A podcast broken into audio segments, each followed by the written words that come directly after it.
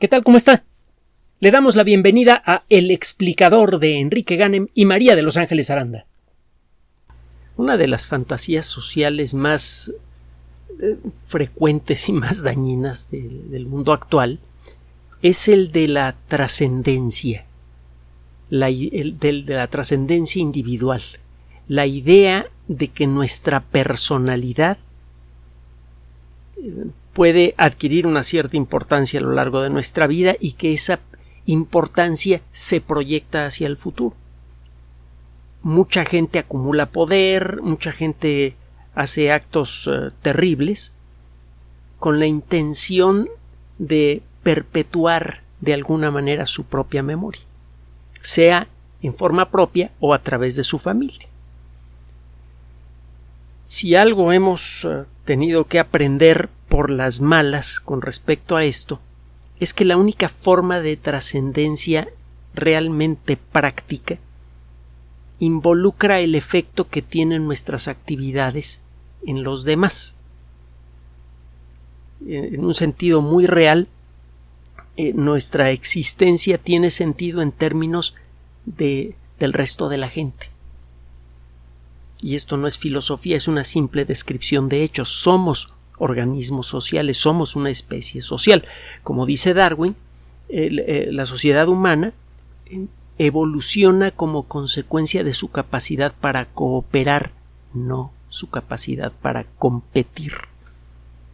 Mucha gente cita a Darwin y casi nadie lo lee, qué vergüenza. Bueno, el caso es que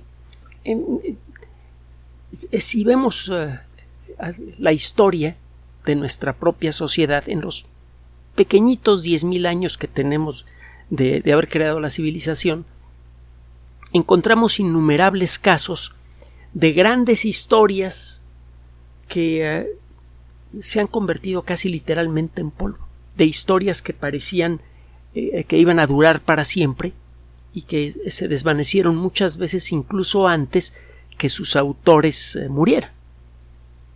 En el siglo XX tenemos muchísimos casos de, de grandes imperios que se supone iban a durar mil años. Ahí tiene usted lo que sucedió en la Alemania nazi, por ejemplo.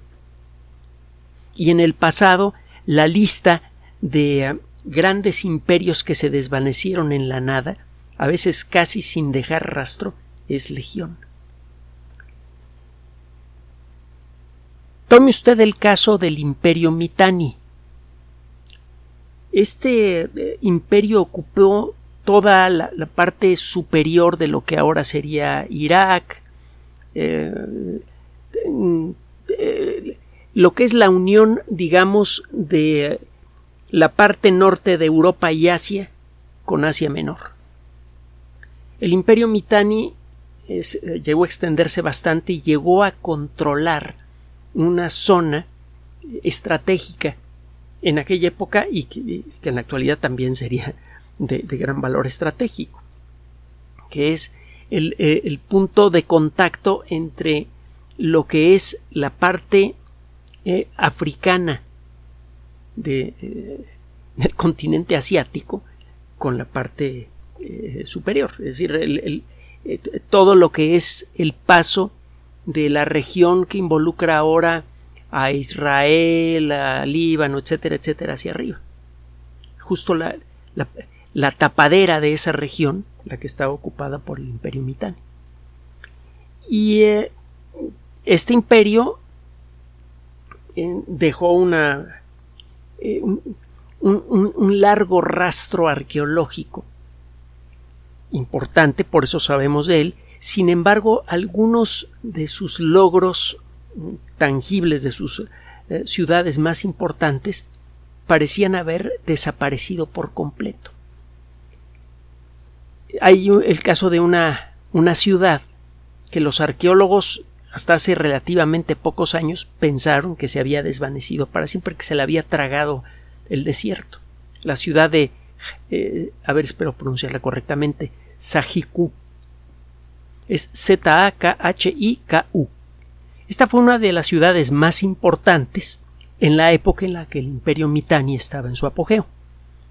Entre el año 1550 y 1350 de, eh, eh, antes de la era común, lo que se llamaba, se decía antes antes de Cristo, 1550-1350. La ciudad, eh, eh, sabemos de ella pues por referencias arqueológicas, sabemos que fue destruida por un gran terremoto que se logró levantar después de, del terremoto. Sabemos algunas cosas de ella, pero la ciudad misma parecía haberse esfumado. Al igual que muchas otras construcciones de la época, las eh, paredes de los edificios estaban hechos de material que se podía deshacer fácilmente con el agua. Por ejemplo, barro sin coser. Algo parecido al, al adobe que se, ha utilizado en muchos puntos del continente americano. Frecuentemente en el mundo de la ciencia se topa usted con sorpresas, no importa en qué ramo de la ciencia trabaje usted, lo hemos comentado en muchas ocasiones. Si usted se dedica a hacer ciencia de verdad, necesita entrenarse profesionalmente para sorprenderse y para aprender a reaccionar ante las sorpresas. Pasteur, el ejemplo que tanto hemos comentado, se sorprendió cuando uno de sus ayudantes de laboratorio, que llegó a ser un investigador de primerísima línea, descubrió que unos cultivos de bacterias que producían algo parecido al cólera en las aves protegían a las aves contra la enfermedad. Estos cultivos, en lugar de ser guardados de la manera apropiada, habían sido dejados encima de una mesa mientras el ayudante se iba de vacaciones. Cuando regresó se dio cuenta de su error y, bueno, nada más por no dejar, inyectó a las, eh, gallinas con eh, el líquido, con bacterias, para ver si las bacterias seguían vivas. Las gallinas se enfermaron un poquito, luego se recuperaron, y eh, en buena medida como consecuencia de, del consejo de Pasteur, esta persona les inyectó de nuevo cólera aviar, pero con bacterias vivas y muy agresivas, y las gallinas no enfermaron. Fue la primera vez que fue posible proteger a voluntad a un organismo, y fue la primera vez. Eh, eh, ya existía la vacuna contra la viruela en aquella época que había sido encontrada por accidente, pero por primera vez se lograba repetir el fenómeno en el laboratorio. Y utilizando una técnica derivada de este accidente, Pasteur desarrolló muchas otras vacunas y eso sirvió de base para que otros grandes microbiólogos desarrollaran vacunas contra otras enfermedades.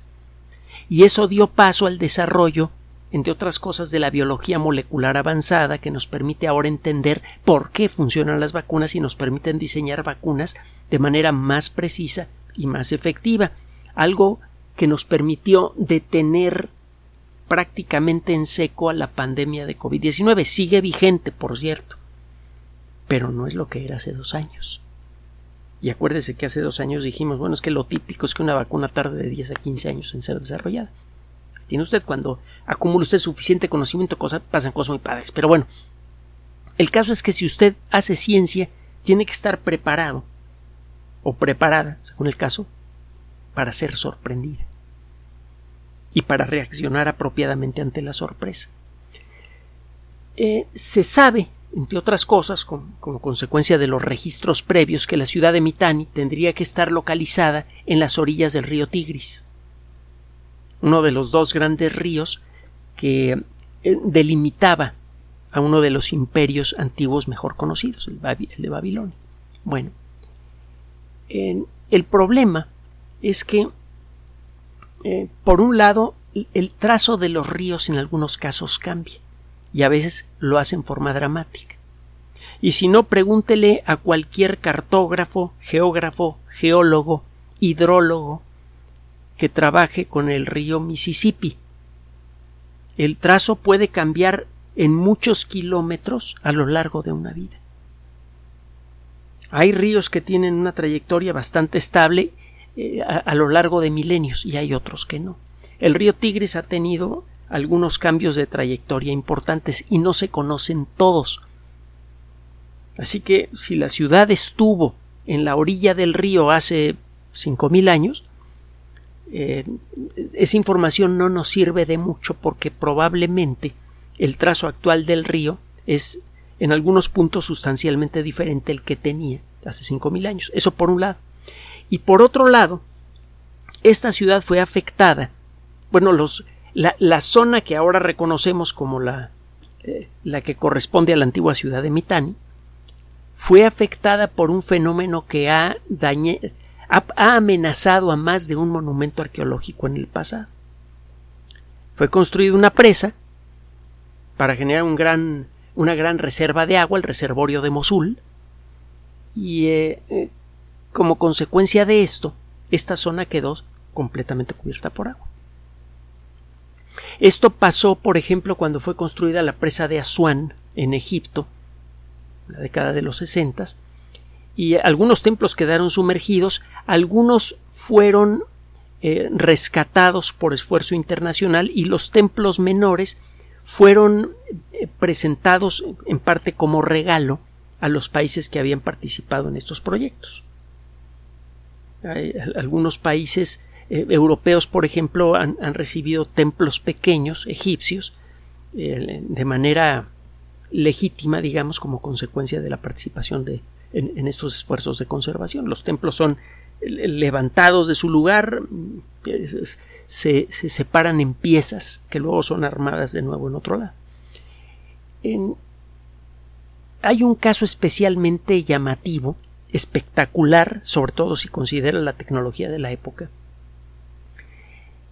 Eh, Ramsés II fue un, eh, un faraón especialmente espectacular. Vivió muchísimo tiempo, casi no le tocaron guerra solo al principio de su reinado, y el resto del tiempo se, dedicó a hacer eh, monumentos para sí mismo y para su esposa. Y los egipcios estaban felices porque cada vez que había que construir un gran, eh, un gran monumento había trabajo y comida. Y durante una buena parte del larguísimo reinado de Ramsés II, el clima fue razonable y la producción del campo fue buena, había que comer. Fue una buena época para Egipto, mayormente. tuvo sus altibajos, pero en general fue un reinado pacífico de progreso para Egipto. Trabajo, comida, paz. Lo que necesita cualquier persona decente. Bueno. El caso es que todos los monumentos de Ramsés II son enormes.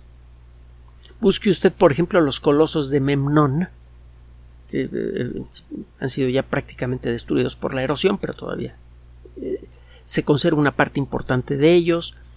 Y busque usted el templo de Abu Simbel, con ese. Abu Simbel es algo realmente imponente y ha aparecido en más de una película.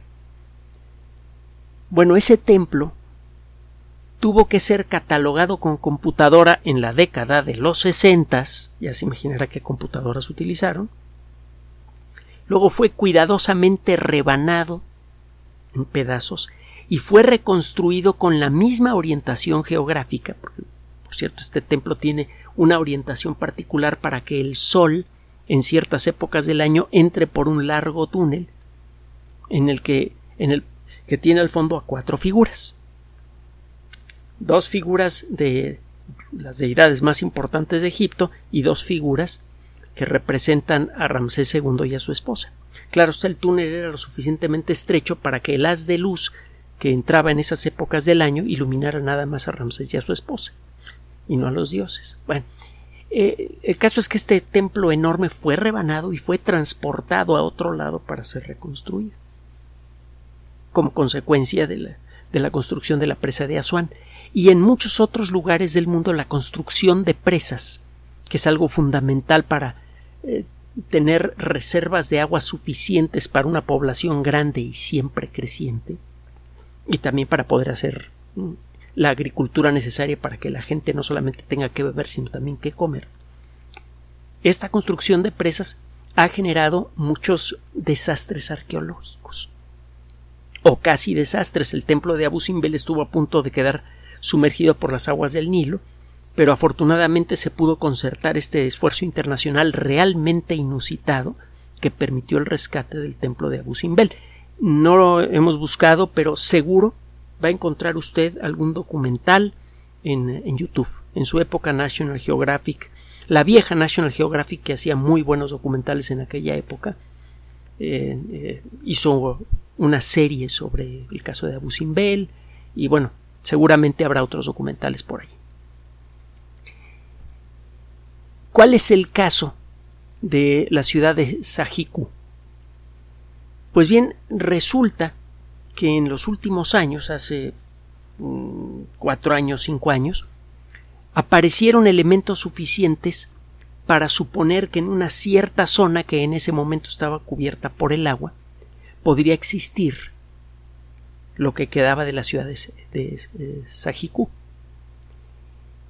Por estas fechas, sobre todo los dos o tres años anteriores, eh, la sequía fue eh, especialmente intensa y para mantener eh, regadas a las cosechas que necesita Irak, se desvió más agua de lo normal del reservorio de Mosul. En la actualidad, ese reservorio es la reserva de agua más importante de todo el país. Y obviamente eh, se, evita al máximo el que se reduzca mucho. Se trata de mantener un buen nivel siempre. Solo que se vino una sequía más fuerte de lo normal y había que mantener a las cosechas eh, con algo de agua. Entonces se dio la orden de utilizar más de la reserva de Mosul, el lago bajó más eh, de nivel de lo normal y como consecuencia de esto los arqueólogos ya estaban listos, ya tenían algunas evidencias que sugerían la, posible presencia de esta ciudad en un cierto rincón del reservorio y literalmente saltaron encima de la zona utilizando la tecnología más avanzada disponible. En muy poco tiempo lograron encontrar el palacio de gobierno y eh, una serie de eh, fortificaciones, unas paredes bastante grandes, torres, eh, un edificio de varios pisos, monumental, espectacular, y también lo que parece haber sido un complejo industrial. En un intervalo de tiempo muy breve, una ciudad que se creía perdida desde hacía cinco mil años regresó momentáneamente a la vida. Y realmente sorprendió el buen estado de las ruinas, porque como le decía, las paredes y muchos otros elementos estructurales básicos están hechos de lodo secado al sol. Y estos ladrillos de lodo estuvieron debajo del agua por más de cuarenta años porque ya, ya habían sido vistos encima de la superficie antes de la construcción de la presa de Mosul, pero no habían sido reconocidos por lo que son. De una de tantas ruinas que hay en la zona de Irak. Y punto. En buena medida, y esto suena irónico, es una de las consecuencias de este trabajo, eh, los arqueólogos concluyeron que lo que quedó de la ciudad después del gran terremoto que ocurrió poco antes que la ciudad fuera abandonada por completo.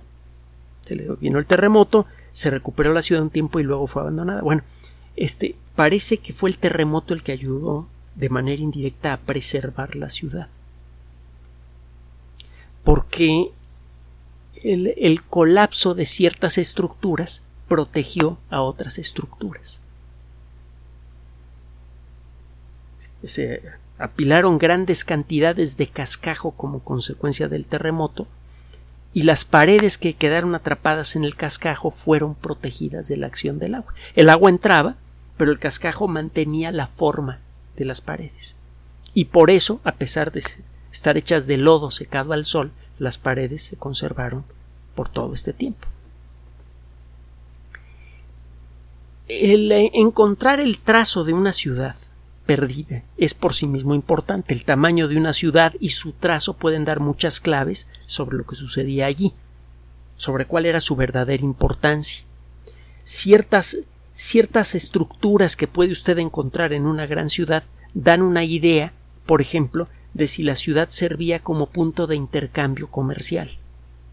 Si eh, eh, tenía algún valor militar especial. Si encuentra usted eh, los restos de, cuarteles militares, pues, encuentra restos de grandes fortificaciones, pues ya puesto a sacar las conclusiones que, que, se puede imaginar. ¿no? es claro que ese lugar era un, un centro para proyectar fuerza militar. Pues bueno, esta ciudad era las dos cosas.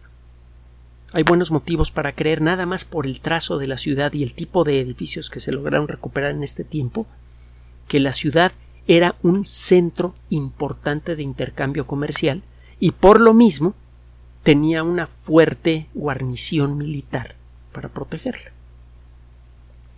Esto eh, revive algunas teorías sobre la historia, el, el, desarrollo del imperio Mitanni, sobre las relaciones que tenía con con otros grandes imperios de la zona. Por ejemplo, en aquella época el faraón en Egipto era Tutmosis I, que fue uno de los primeros eh, faraones de la decimoctava dinastía, fue el tercer faraón. La dinastía 18 la conoce usted bien, aunque no la conozca. Es una de las más famosas de la historia de Egipto, por varios motivos. Algunos de los faraones más conocidos del antiguo Egipto pertenecieron a la, a, la dinastía 18. Entre ellos estaba Tutmosis III, que fue un gran militar. Usted puede encontrar muchas eh, reproducciones eh, de, la cara de Tutmosis III en muchas eh, tiendas, en museos. Ya, ve que muchos museos venden reproducciones de, de las figuras que tienen. En el Louvre hay varias figuras muy famosas de Tutmosis III y algunas de ellas son reproducidas por la tienda oficial del Louvre. Fue un faraón famoso, pero a lo mejor usted no lo, no lo reconocería por nombre, pero seguramente sí va a reconocer, si le interesa la historia del antiguo Egipto, a Akenatón, el faraón ateo, más bien no ateo, el faraón monoteísta, el faraón hereje, eh, seguramente se acordará del hijo de Akenatón, Tutankamón, el más famoso de todos los faraones, pero eso no es todo. Resulta que eh, en esta dinastía hubo dos mujeres faraonas. Es la única dinastía de Egipto que tuvo a dos mujeres a la cabeza del, Estado en distintos momentos. Y las dos son muy famosas. Está Hatshepsut, cuyo templo es bien conocido. Busque usted el templo de Hatshepsut en eh, el Internet. Es espectacular. Y estaba también una dama cuyo nombre original era Neferneferuaten. Y con el paso del tiempo su nombre se fue acortando y ahora le llamamos Nefertiti. La dinastía 18 fue una dinastía importante, de gran trascendencia, y que se extendió más allá de los límites de, del actual Egipto. La influencia de la octava dinastía eh, llegó incluso hasta eh, la zona de la que estamos hablando ahora. Todo lo que en la actualidad es eh, Israel, Líbano, Irán, Irak, estuvieron parcial o totalmente bajo el control egipcio. Y esto ocurrió, por cierto, en la época de Tutmosis III. Bueno, esta expansión se inició en buena medida con Tutmosis I. Tutmosis I comenzó a, recorrer el camino hacia el Asia Menor y tuvo varios contactos con el imperio Mitanni. El imperio Mitanni en su época era uno de los pocos que podía ser interlocutor de igual a igual con el imperio egipcio. Es un imperio de gran trascendencia con un montón de vericuetos históricos que otro día podemos discutir. Es mencionado en, textos eh, egipcios, etcétera, etcétera. El caso es que en la actualidad el nombre de Mitanni prácticamente está borrado de la mente colectiva de la sociedad humana, excepto desde luego en el caso de arqueólogos y algunos historiadores, pero por lo demás casi nadie sabe de la existencia del imperio Mitanni. Prácticamente se había desvanecido. Gracias al descubrimiento de esta ciudad,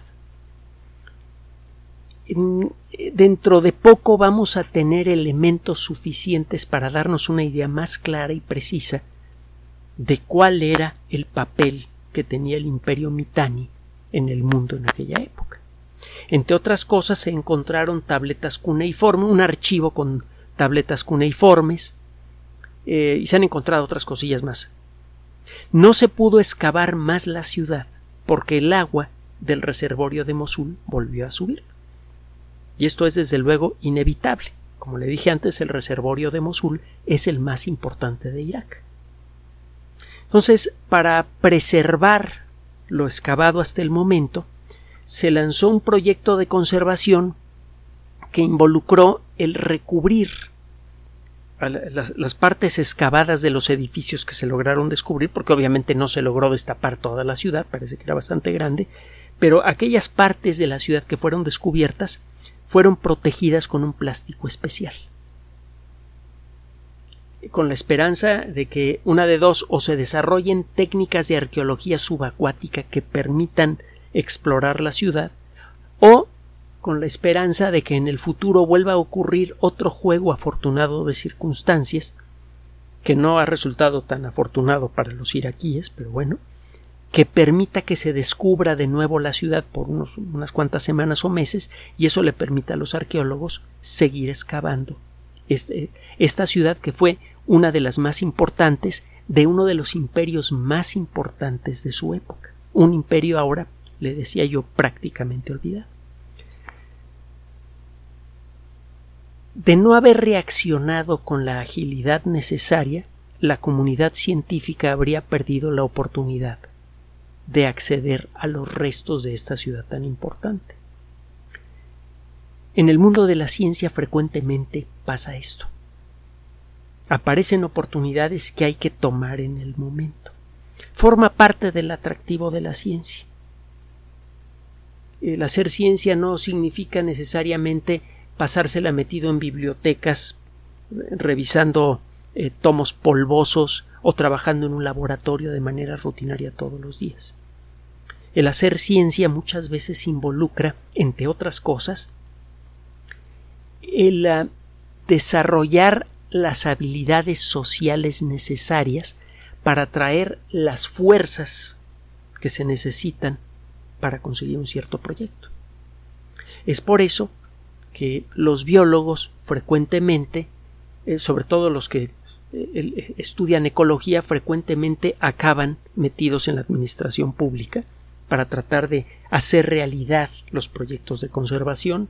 Es por esto que los físicos frecuentemente, incluso los astrónomos, frecuentemente eh, buscan a los grandes industriales y a las grandes compañías para encontrar los fondos necesarios para poder construir grandes eh, telescopios y aceleradores. Y es por esto que los arqueólogos frecuentemente están en contacto con las cabezas de Estado para poder aprovechar oportunidades únicas como esta para poder reconstruir nuestro pasado. Recuerde que para poder construir un futuro tenemos que entender primero de dónde venimos.